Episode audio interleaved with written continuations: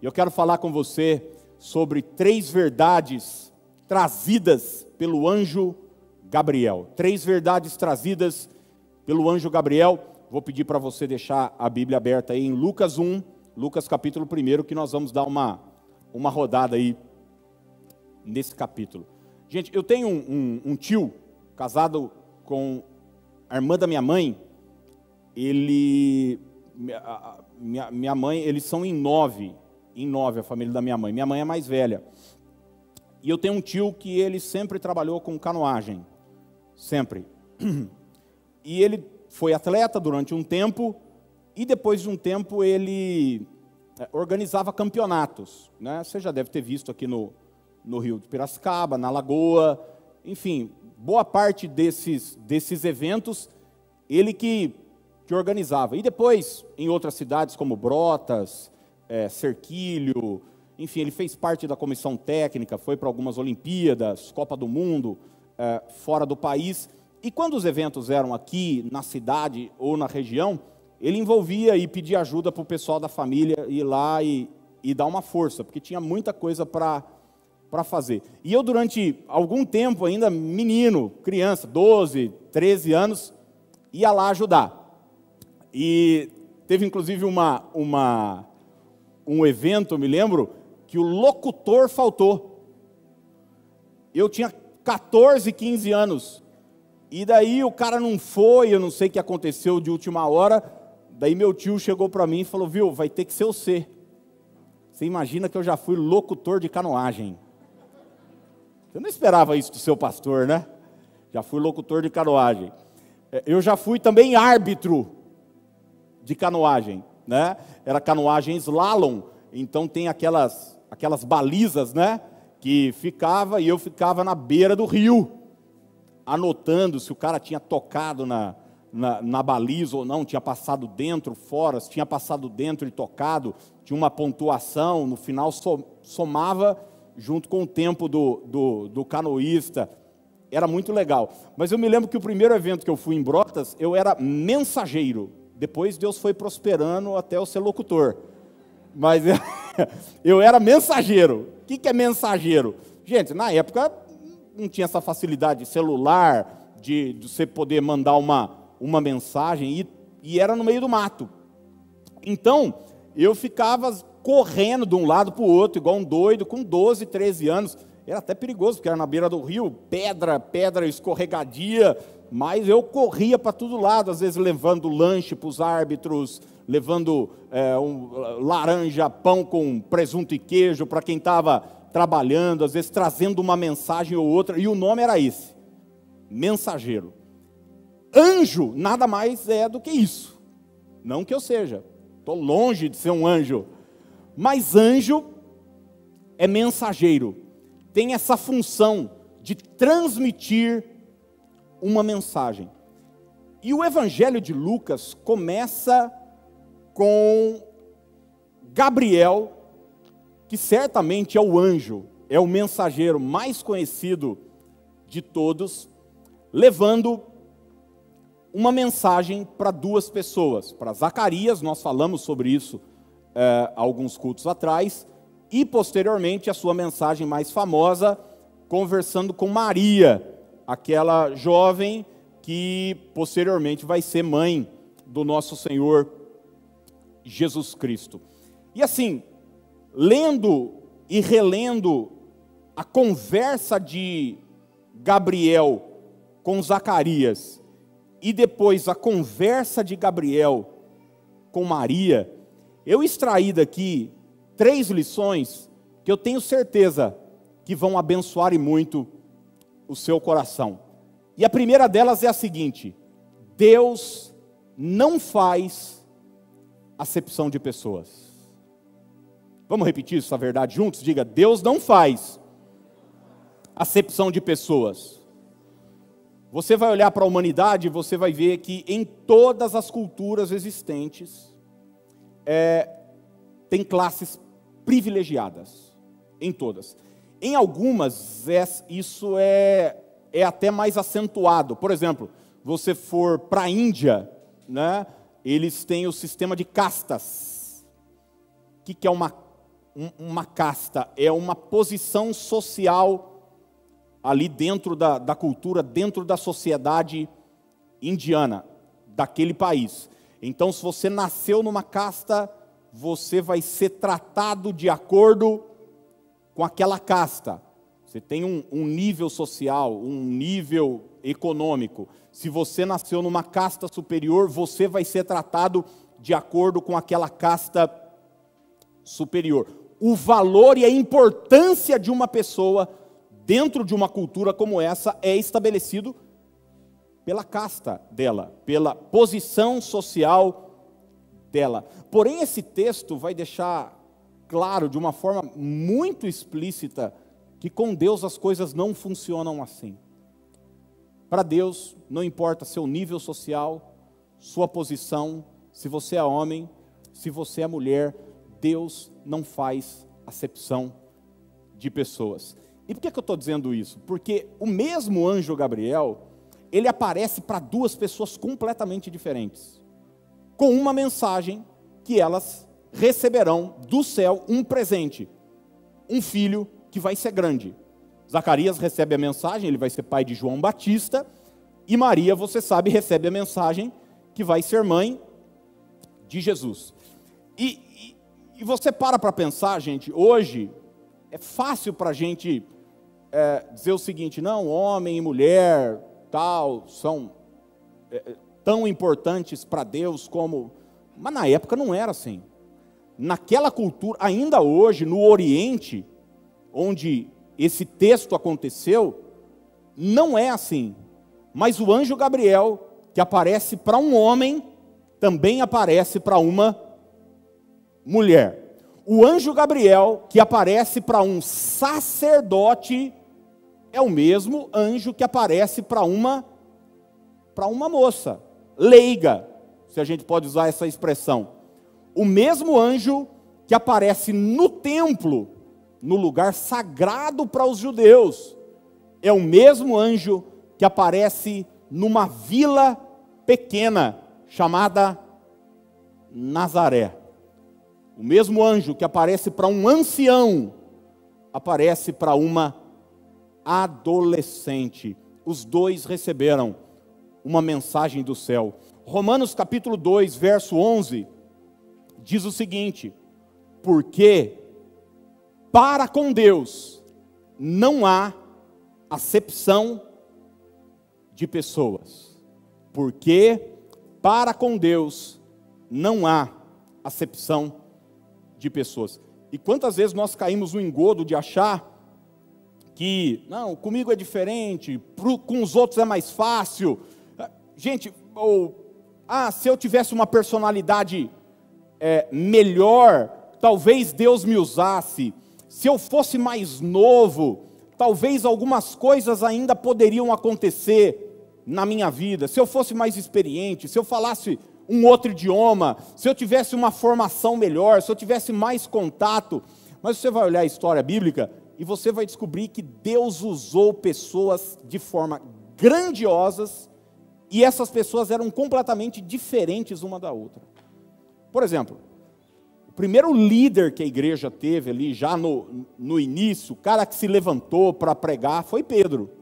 Você se lembra, é ele quem prega no Pentecostes, milhares de pessoas se convertem, é, o apóstolo Pedro.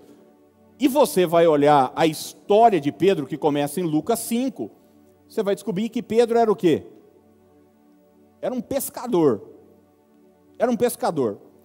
No início de Atos, você vai ver de forma clara que ele era um homem indouto e iletrado.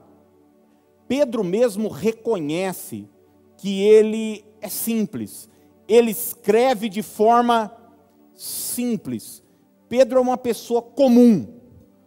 Agora você vai ver em Atos capítulo 9, quando Deus, em dado momento da história, precisa escolher alguém para continuar essa obra dentro da igreja, ele encontra com um homem chamado Saulo, aquele que nós conhecemos como Paulo, o apóstolo, o apóstolo Paulo, que foi tão usado como Pedro foi. Agora, Paulo era um cara extremamente culto, cidadão romano, falava vários idiomas, conhecia a cultura, conhecia a filosofia. Quando Paulo chega numa cidade, ele debate, você sabe, a cultura grega na época era a cultura que, que dominava, ele falava de igual para igual com qualquer pessoa, as pessoas paravam para ouvir Paulo, ele tinha cidadania romana, foi instruído aos pés de Gamaliel, que era o judeu mais proeminente da época, o melhor professor da época, e o mesmo Deus que usou o apóstolo Pedro de forma simples, um cara lá do mar, um pescador, também usou o apóstolo Paulo, porque Deus não faz acepção de pessoas. O Deus que chamou Jeremias, no ventre da sua mãe ainda, você vai ler Jeremias capítulo 1, Jeremias ainda fala para Deus: Eu sou muito jovem, eu sou pequeno, e Deus diz para ele: Não fale que você é moço ainda, que eu te escolhi no ventre, e eu já te escolhi lá. É o mesmo Deus que vai escolher Abraão, sabe quando? Quando Abraão tem 75 anos de idade. Então é o seguinte: eu não sei se é homem, eu não sei se é mulher, eu não sei se é novo, eu não sei se é velho, eu não sei se tem instrução, eu não sei se você não tem instrução, eu não sei qual é o seu nível social, sua posição financeira, eu sei de uma coisa: Deus pode te usar. Deus pode fazer algo poderoso na sua vida e através da sua vida. O mesmo Deus que envia Gabriel para falar com Zacarias é o mesmo Deus que envia Gabriel para falar com Maria. Muita gente pensa, né? Poxa, eu não tenho pedigree espiritual minha família, só eu sou crente, só eu creio no Evangelho e tal. Eu, quando entrei no seminário, eu ficava, às vezes, muito incomodado, porque boa parte dos meus colegas seminaristas já eram filhos de pastor, genro de pastor, e assim, eu falava, pô, meu, eu, meu pai faz lanche, é chapeiro. Minha mãe tem um restaurante, cozinha lá. É, e eu sempre ficava com esse grilo na cabeça. Parece que para os outros é sempre mais fácil. Sempre mais fácil. Eu tenho. E olha, e de fato, para algumas pessoas é mais fácil mesmo. Mas você não tem nada com isso, porque o que Deus tem para você vai se cumprir independentemente do lugar onde você esteja, da posição que você esteja, o Deus que nós servimos não faz acepção de pessoas. Você pode dizer aleluia por isso? Segundo lugar, segunda verdade que esse texto nos ensina, o medo pode abortar os planos de Deus para a sua vida. O medo pode abortar os planos de Deus para a sua vida. Vocês sabem, eu tenho três filhos. E da Fernanda para o Felipe são quatro anos de diferença, do Felipe para o Lucas, dois anos. Arredondando. Mas entre a Fê e o Lipe, nós perdemos um, uma criança. A, a Dani teve um aborto espontâneo na, né, numa diferença de dois anos. A gente tinha acabado de chegar em Rio Claro, estou falando de 2007, logo começo de 2007. A Fê tinha dois anos, a gente estava feliz da vida com a chegada do nosso segundo filho. A gente já tinha uma menina e pensando: será que agora vem um menino? Será que vai ser uma outra menina? E, enfim, aquela, aquela coisa gostosa do, do início de uma gravidez. E você sabe, quando uma gravidez começa, principalmente os primeiros três meses, é, os pais, principalmente a mãe, claro, precisa ter alguns cuidados maiores, né? É, eu já vi até muitas mulheres, eu como pastor já, já vivenciei muito isso. Elas me diziam o seguinte, pastor, tem uma coisa boa para contar, mas não pode espalhar para ninguém. O que, que é? Estou grávida, mas a gente só vai anunciar depois do terceiro mês. Você já deve ter visto isso. Por quê? Porque os três primeiros meses são, são perigosos. Às vezes você tem que ter cuidado com a alimentação, às vezes você tem que ter cuidado com uma coisa ou outra. E Gabriel, que vai conversar com Zacarias e com Maria, ele fala sobre um cuidado que a criança, na verdade, os pais precisam ter para que essa criança venha a ser gerada, venha surgir nascer de forma perfeita. E olha o que o texto diz, verso 13, Lucas 1, 13. Se tiver com a Bíblia aberta aí, você acompanha. Disse-lhe, porém, o anjo, Zacarias, o que é que diz aí, gente? Não temas. Não te... Olha a recomendação. Imagina você está diante do seu ginecologista. Então, o ginecologista falou assim para você: vai ser mamãe, vocês vão ser papais. Aí você diz: Nossa, doutor, e agora? Primeira coisa que ele fala para você quando anuncia que você vai ser mamãe e papai, sabe o que é o que é? Não temas, não tenha medo, o texto continua, porque a tua oração foi ouvida, e Isabel, tua mulher, te dará à luz um filho, a quem darás o nome de João. Agora, olha só o verso 30. Mesmo Gabriel, é o mesmo que anuncia o nascimento da criança, mas agora com Maria. Mas o anjo lhe disse: Maria o que, gente? não temas. Não te... É o primeiro cuidado que você precisa ter quando Deus está querendo gerar algo dentro de você.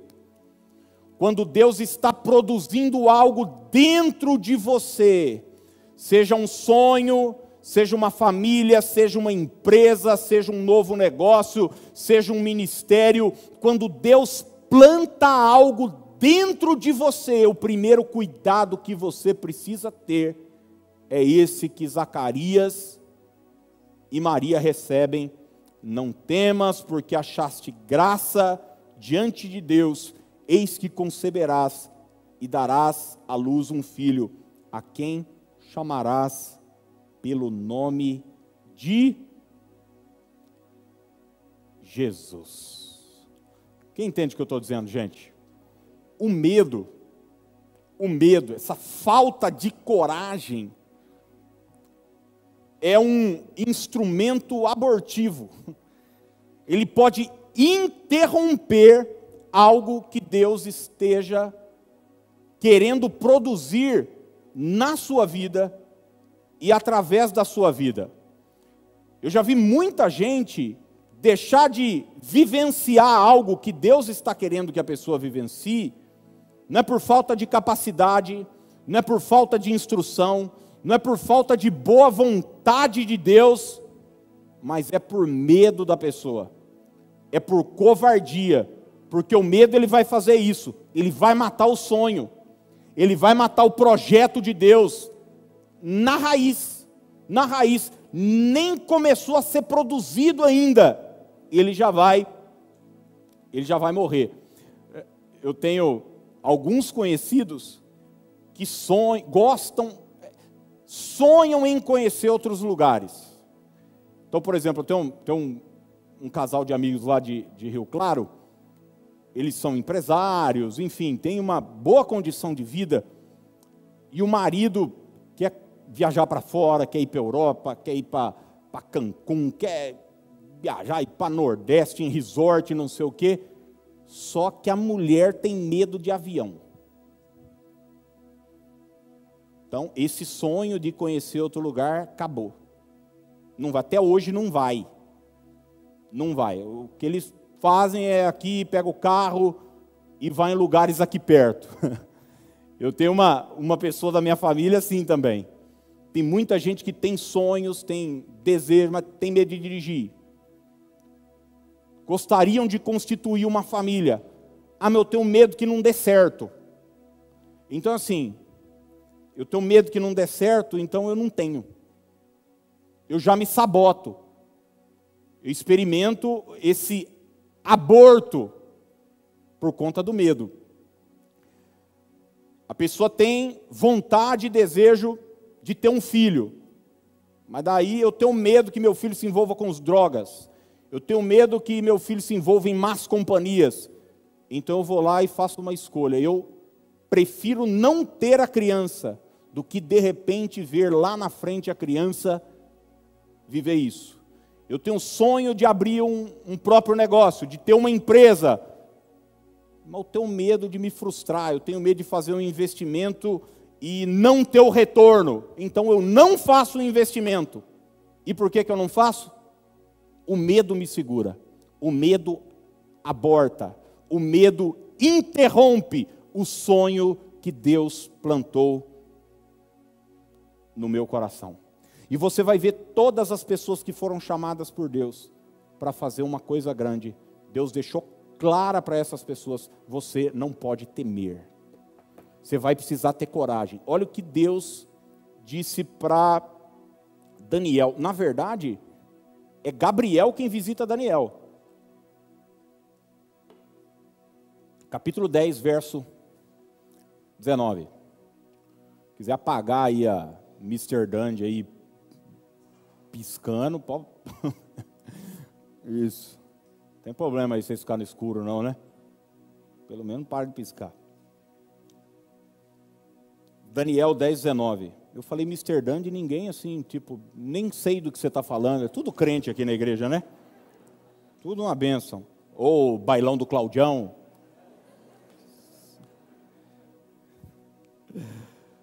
Daniel 10, 19 diz assim: E disse,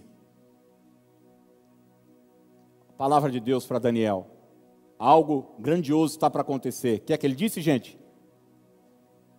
Não temas, não tenha medo, homem muito amado, paz seja contigo, sê forte, sê forte. Ao falar ele comigo, fiquei fortalecido e disse: Fala, meu Senhor, pois me fortaleceste. Chamado de Deus para Abraão em Gênesis 15,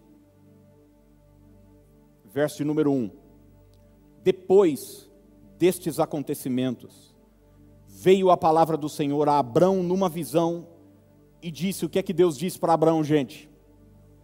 Não temas, Abraão, eu sou o teu escudo, e o teu galardão será sobremodo grande primeira conversa que Jesus teve com Simão, que vai ser chamado por Jesus de Pedro, na beira do mar da Galileia, Lucas capítulo 5, verso 10. E de igual modo também Tiago e João, filhos de Zebedeu, que eram companheiros de Simão. E disse Jesus a Simão, esse Simão é Pedro. O que é que Jesus disse para ele? Não temas, de agora em diante serás pescador de homens. E finalmente o Senhor está conversando com Josué, que vai assumir o lugar de Moisés e vai entrar em Canaã, na terra prometida, como um conquistador. Batalhas vão acontecer. É, é, é a partir daqui que as muralhas de Jericó vão cair e o povo de Deus vai tomar posse daquela terra que havia sido prometido já para Abraão. Josué 1:9. Não tu mandei eu, ser forte e corajoso. O que é que ele diz aí? Não temas, nem te espantes, porque o Senhor teu Deus é contigo por onde quer que andares. Oh, gente, todo projeto divino exige coragem. Coragem. Eu confesso para você que durante um bom tempo da minha vida, eu não avançava ministerialmente. Não é porque Deus não era comigo, não é porque eu não tinha capacidade, não é porque nada disso acontecia, mas é porque eu tinha medo. Eu tinha medo. Tinha medo de não ser aceito pelas pessoas, eu tinha medo de fracassar, eu tinha medo da opinião dos outros. Alguém aqui sabe do que eu estou falando? Não. Eu tinha medo de é, envergonhar, enfim, o medo me impedia de vivenciar, de experimentar o plano de Deus para a minha vida. Olha que texto lindo do Salmo, capítulo 118, verso 6. O salmista diz o seguinte: O Senhor está comigo. Não temerei. Porque ele, e ele termina: que me poderá fazer o homem? Ô, gente, você vence o medo não é porque o seu emocional é forte. Não é por... Davi, ele não foi para cima de Golias assim porque ele era doidinho. Sabe esses meninos doidinhos? Que gosta de briga e tal. Não. Davi foi para cima de Golias porque ele tinha uma consciência: o Senhor está comigo. Esse é o remédio para o medo. Quando você tem consciência da presença de Deus na sua vida. É o que o salmista está falando aqui. Ele diz o seguinte: O Senhor está comigo, eu não, eu não temerei. João vai dizer que a presença do perfeito amor, e é o mesmo João que diz: Deus é amor. Ele diz: a presença do perfeito amor, ou seja, a presença de Deus faz o quê? Lança fora todo medo. Quando eu tenho essa consciência, o Senhor está comigo, eu não preciso temer. Maria, você achou graça diante de Deus, você não precisa temer. Sabe o que é graça, gente? Graça é favor. Gabriel está dizendo para Maria o seguinte: Deus está do seu lado, Deus é contigo, Deus é favorável a você. Graça, favor imerecido. Não permita jamais que o medo te impeça de viver tudo aquilo que Deus tem planejado para você. Seja honesto, quantos projetos você deixou de viver, talvez estejam dentro de uma gaveta, por conta do medo. Quanta coisa você já poderia estar vivendo hoje, se você não tivesse medo. Às vezes eu paro para conversar com a Dani, esses dias eu estava conversando com um amigo, fazendo uma retrospectiva da minha vida em 2000, final de 2012, dezembro de 2012, nós tomamos decisão mais difícil do nosso ministério e a Dani de voltarmos para cá. Estava numa igreja estabelecido, meus filhos estavam matriculados numa escola boa, ali da igreja, tudo certo, tudo, tudo maravilhoso. Mas dentro de mim tinha uma semente, um sonho de plantar um, uma igreja do zero, de começar. Ô gente, e só eu e Deus sabemos como é que o medo tentou me segurar. Sabe aquele. Não é frio na barriga, não, gente. Frio na barriga é quando eu ia na Montanha Russa, no Play Center. Play Center, olha. Alguém lembra, sabe do que eu estou falando? Não. Só três velho aqui hoje. O resto só conhece Hop Harry. Hop Harry Disney. É, mas, gente do céu, o medo como uma amarra mesmo, como uma algema mesmo, tentando me prender de vivenciar eu fico pensando, você já parou para pensar se eu tivesse escutado o medo e não escutado a fé? Aqui não ia existir hoje, gente não ia estar tá aqui hoje, domingo que vem não ia ter batismo de 20 pessoas. É claro que a obra de Deus ia continuar e outras pessoas, mas estou dizendo, olha quanta coisa boa eu ia deixar de vivenciar. Por quê? Por conta do medo. E sou o maior adversário. Então, o medo é esse instrumento maligno para abortar os planos e os sonhos de Deus para a nossa vida. Isaías 41, 10 diz: Não temas, porque eu sou contigo. Não te assombres, porque eu sou o teu Deus. Eu te fortaleço, eu te ajudo, eu te sustento com a minha destra fiel. Você pode repetir isso comigo? Diga: Deus está comigo. Diga aí para o seu vizinho aí: Deus está com você, meu irmão. Não precisa ter medo, não. Precisa ter medo. Precisa ter medo. Ô, gente, olha, e tem um medo grande que é esse medo da opinião dos outros. Quando você consegue se libertar disso, sua vida muda completamente. Tem mais alguém aqui que já foi escravo da opinião dos outros? Eu e duas pessoas. Cara, é horrível. É horrível.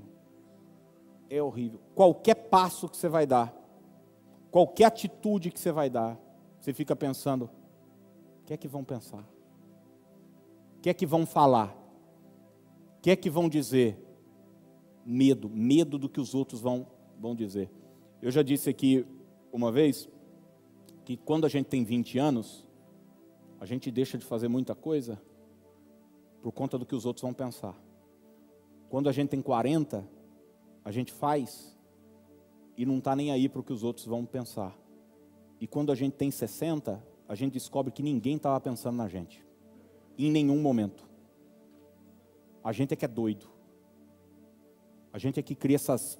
essas... Deixa eu falar uma coisa para você. Você não é tão importante quanto você pensa com todo respeito. Você não é assunto. Tem gente que sai do culto de, ai, que, que as pessoas estão pensando. Ninguém está pensando em você. Vai por mim. Vai por mim. Tem gente que acha que agora tem pessoas em padarias falando. Sabe aquela coisa, a orelha esquentou, estão falando de mim. Não, às vezes a orelha esquentou por outra coisa está é, tá frio, ou está calor, ou não sei o que.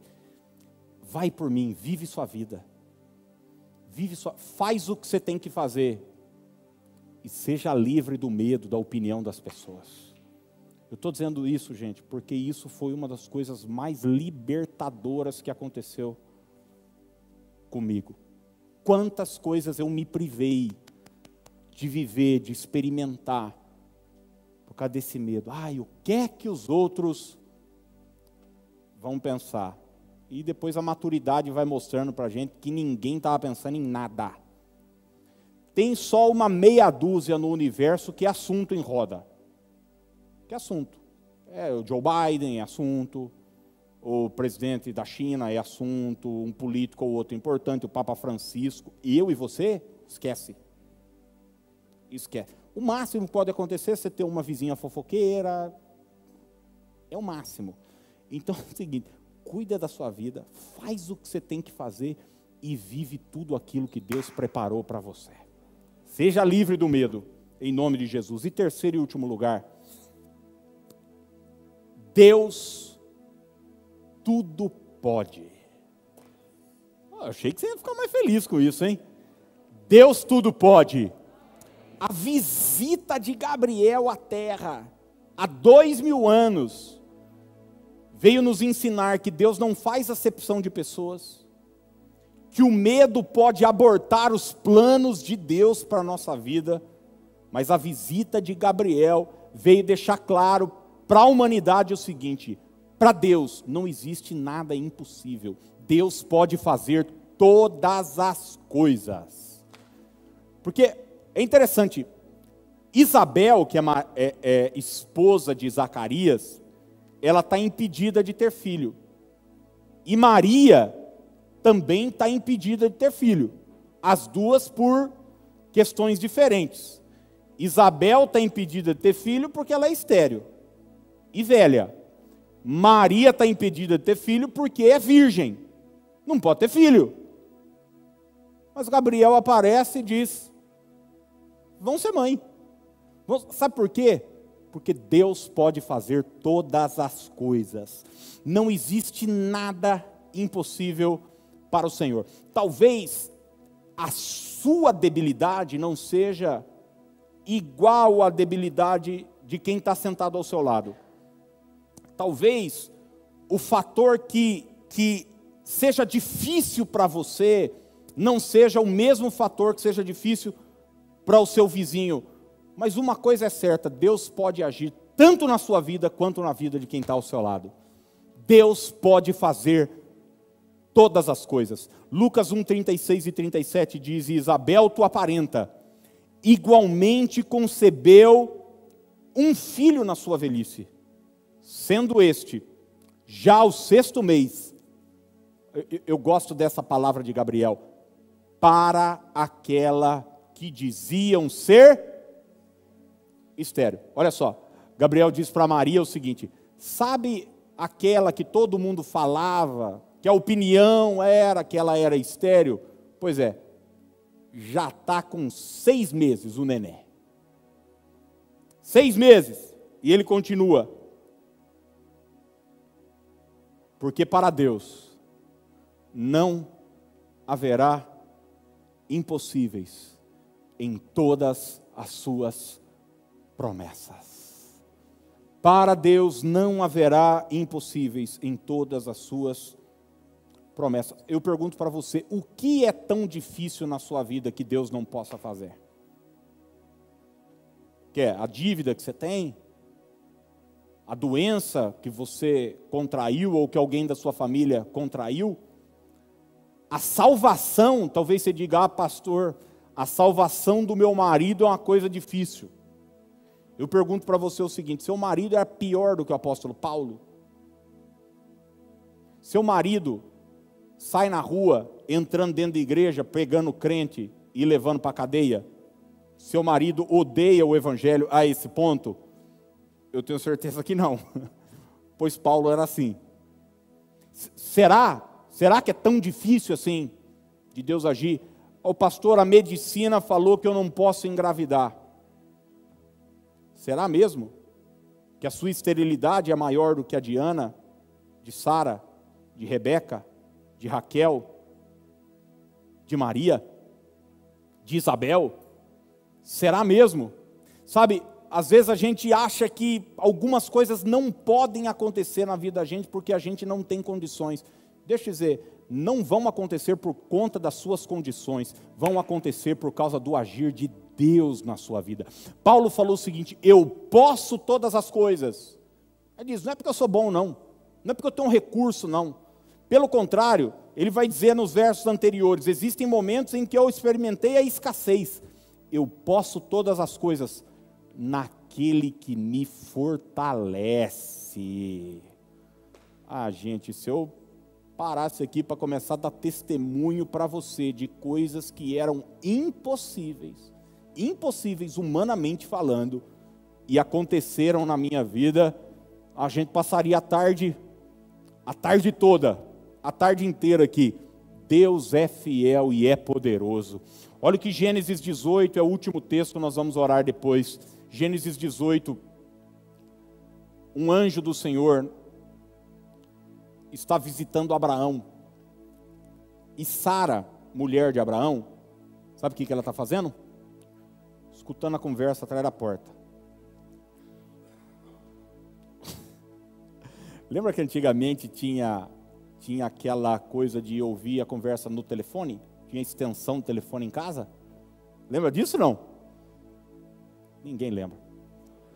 Cara, ou eu sou um extraterrestre, ou vocês não estão querendo falar comigo hoje. Que ninguém foi no Play Center, ninguém tem medo da aprovação. É, tá, hoje está difícil. Vamos lá. Gênesis 18, 10. Disse um deles: Certamente voltarei a ti daqui a um ano, e Sara, tua mulher, dará à luz um filho. Sara o estava escutando à porta da tenda, atrás dele. Abraão e Sara eram já velhos, avançados em idade. E a Sara já lhe havia cessado costumes, o costume das mulheres, não menstruava mais. Riu-se, pois, Sara no seu íntimo, dizendo consigo mesma: depois de velha e velho, também o meu Senhor, terei ainda prazer.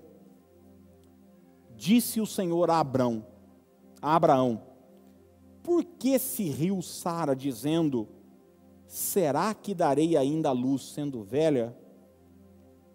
E o texto termina com a seguinte pergunta: Acaso para o Senhor a coisa demasiadamente difícil? daqui a um ano, neste mesmo tempo, voltarei a ti e Sara terá um filho. Será que o seu problema é maior do que o mar vermelho? Será que a sua necessidade física é maior. Talvez você diga o seguinte, pastor, eu tô, estou tô desempregado, ou as vendas caíram, ou será que a sua necessidade física, econômica, é maior do que 2 milhões de pessoas num deserto, sem o sustento, e que Deus por 40 anos sustentou com maná? Será que a sua necessidade é maior do que. Ou a gente não crê na palavra, ou a gente acha que isso é só história. Se você acha que isso é só história, vamos para o clube de campo, Cristóvão, vai para a piscina, ficar fazendo o que aqui domingo de manhã, ouvindo lorota? Mas se você acredita que esse Deus extraordinário agiu no passado, e que essa mesma Bíblia garante que Ele continua cuidando de nós, então saiba, não existe nada que Deus não possa fazer. Tudo é possível para Ele. Quem crê pode dizer aleluia hoje de manhã. Vamos ficar de pé para a gente orar.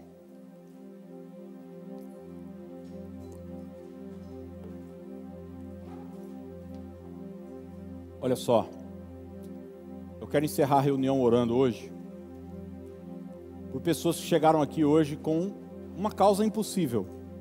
Uma causa impossível. Eu digo sempre, gente, aquilo que a gente pode fazer, Deus não fará por nós. Você sabe disso.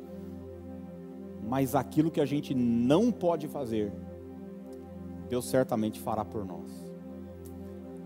E, e eu creio que essa palavra é uma palavra para a sua história hoje. Eu sei que cada um de nós aqui tem desafios, tem desafios diferentes, enfim. Isabel tinha um tipo de desafio, Maria tinha um outro tipo de desafio, Zacarias era um tipo de pessoa, Maria era um outro tipo de pessoa, mas o Deus que agiu na vida de Zacarias e de Isabel é o mesmo Deus que agiu lá na vida de José e Maria em Nazaré. Quero dizer para você, Deus sabe o teu endereço. Sabia disso não? Deus sabe onde você mora. Deus sabe sua conta bancária. Deus sabe seu Pix. Isso é bom, hein?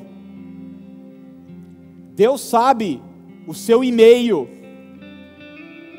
Deus sabe das suas habilidades e das suas deficiências. Deus sabe tudo a teu respeito.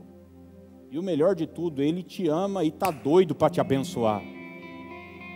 Então eu quero hoje orar por pessoas que chegaram aqui hoje, precisando de uma virada, de um milagre mesmo na vida. Olha, Zacarias entrou no templo para cumprir seu ritual, era o trabalho dele. Diz que quando ele foi, antes, se for ler o texto, diz que eles tiram sorte. É praticamente, vamos lá, dois ou um para ver quem vai entrar hoje. Ah, Deus Zacarias. Aí ele entra. Quem está lá? Gabriel. Maria estava tocando a vida dela. Ela sonhava em ser mãe, mas não naquele momento. Toda mulher sonhava em ser mãe naquela época. Não naquele momento e não daquela pessoa que nasceria. Mas Deus é poderoso, tanto para ressuscitar sonhos, como para acelerar sonhos. Vou repetir isso para você. Deus é poderoso tanto para ressuscitar sonhos, como o de Zacarias já estava enterrado, já era velha, mulher estéreo, falou: Cara, não deu, não deu para ter criança, não deu para ter menino, não deu, a gente tentou a vida inteira, não deu. O sonho estava morto. Deus foi lá e ressuscitou o sonho daquele casal. Mas Deus também era poderoso para acelerar o sonho de Maria, que sonhava em ser mãe, e isso naturalmente aconteceria em algum momento da vida dela. Mas Deus chegou para Maria e falou: O momento chegou, é agora. É agora. Talvez você esteja pensando que algumas coisas até vão acontecer na sua vida, mas só vão acontecer. Daqui 10 anos eu vou comprar minha casa, daqui 10 anos eu isso, daqui 10 anos eu abro minha empresa, daqui 5 é, é, anos eu vou me preparar agora, enfim. Ou talvez você pense que nem dá mais. Eu quero dizer para você que Deus é poderoso não só para ressuscitar, como também para acelerar.